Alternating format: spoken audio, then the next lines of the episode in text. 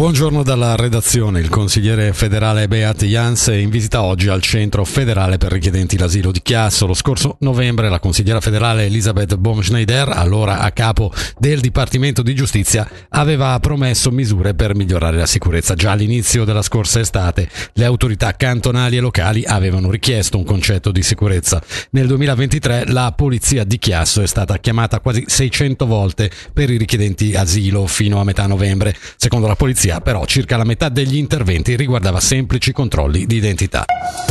Lugano, votati all'unanimità in Consiglio Comunale i crediti di circa 26 milioni di franchi per la realizzazione a tappe sull'arco di sette anni del Parco Viarno a Pregassona, lo riporta la Regione. Respinte invece le nuove regole sui posteggi privati che davano la possibilità ai promotori immobiliari di costruire meno parcheggi rispetto ai minimi attuali. Una brusca frenata, scrive il CDT, per la politica di promozione della mobilità sostenibile in città. Restiamo in tema di mobilità, ma ci spostiamo a Bellinzona. 30 milioni in 15 anni per raddoppiare la mobilità ciclistica è l'obiettivo che si prefigge la città con il piano presentato ieri. In particolare il municipio si sofferma su 67 misure concrete atte a migliorare la sicurezza e la facilità di accesso alla mobilità lenta nella città.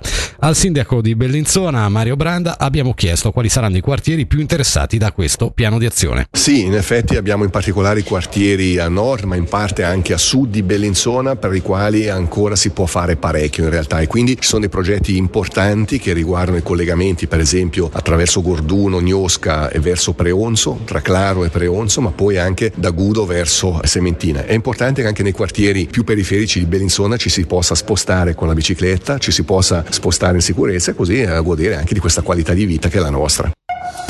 La meteo al sud in prevalenza soleggiato con favonio in attenuazione a basse quote, temperatura minima attorno ai 5 gradi, massima sui 17.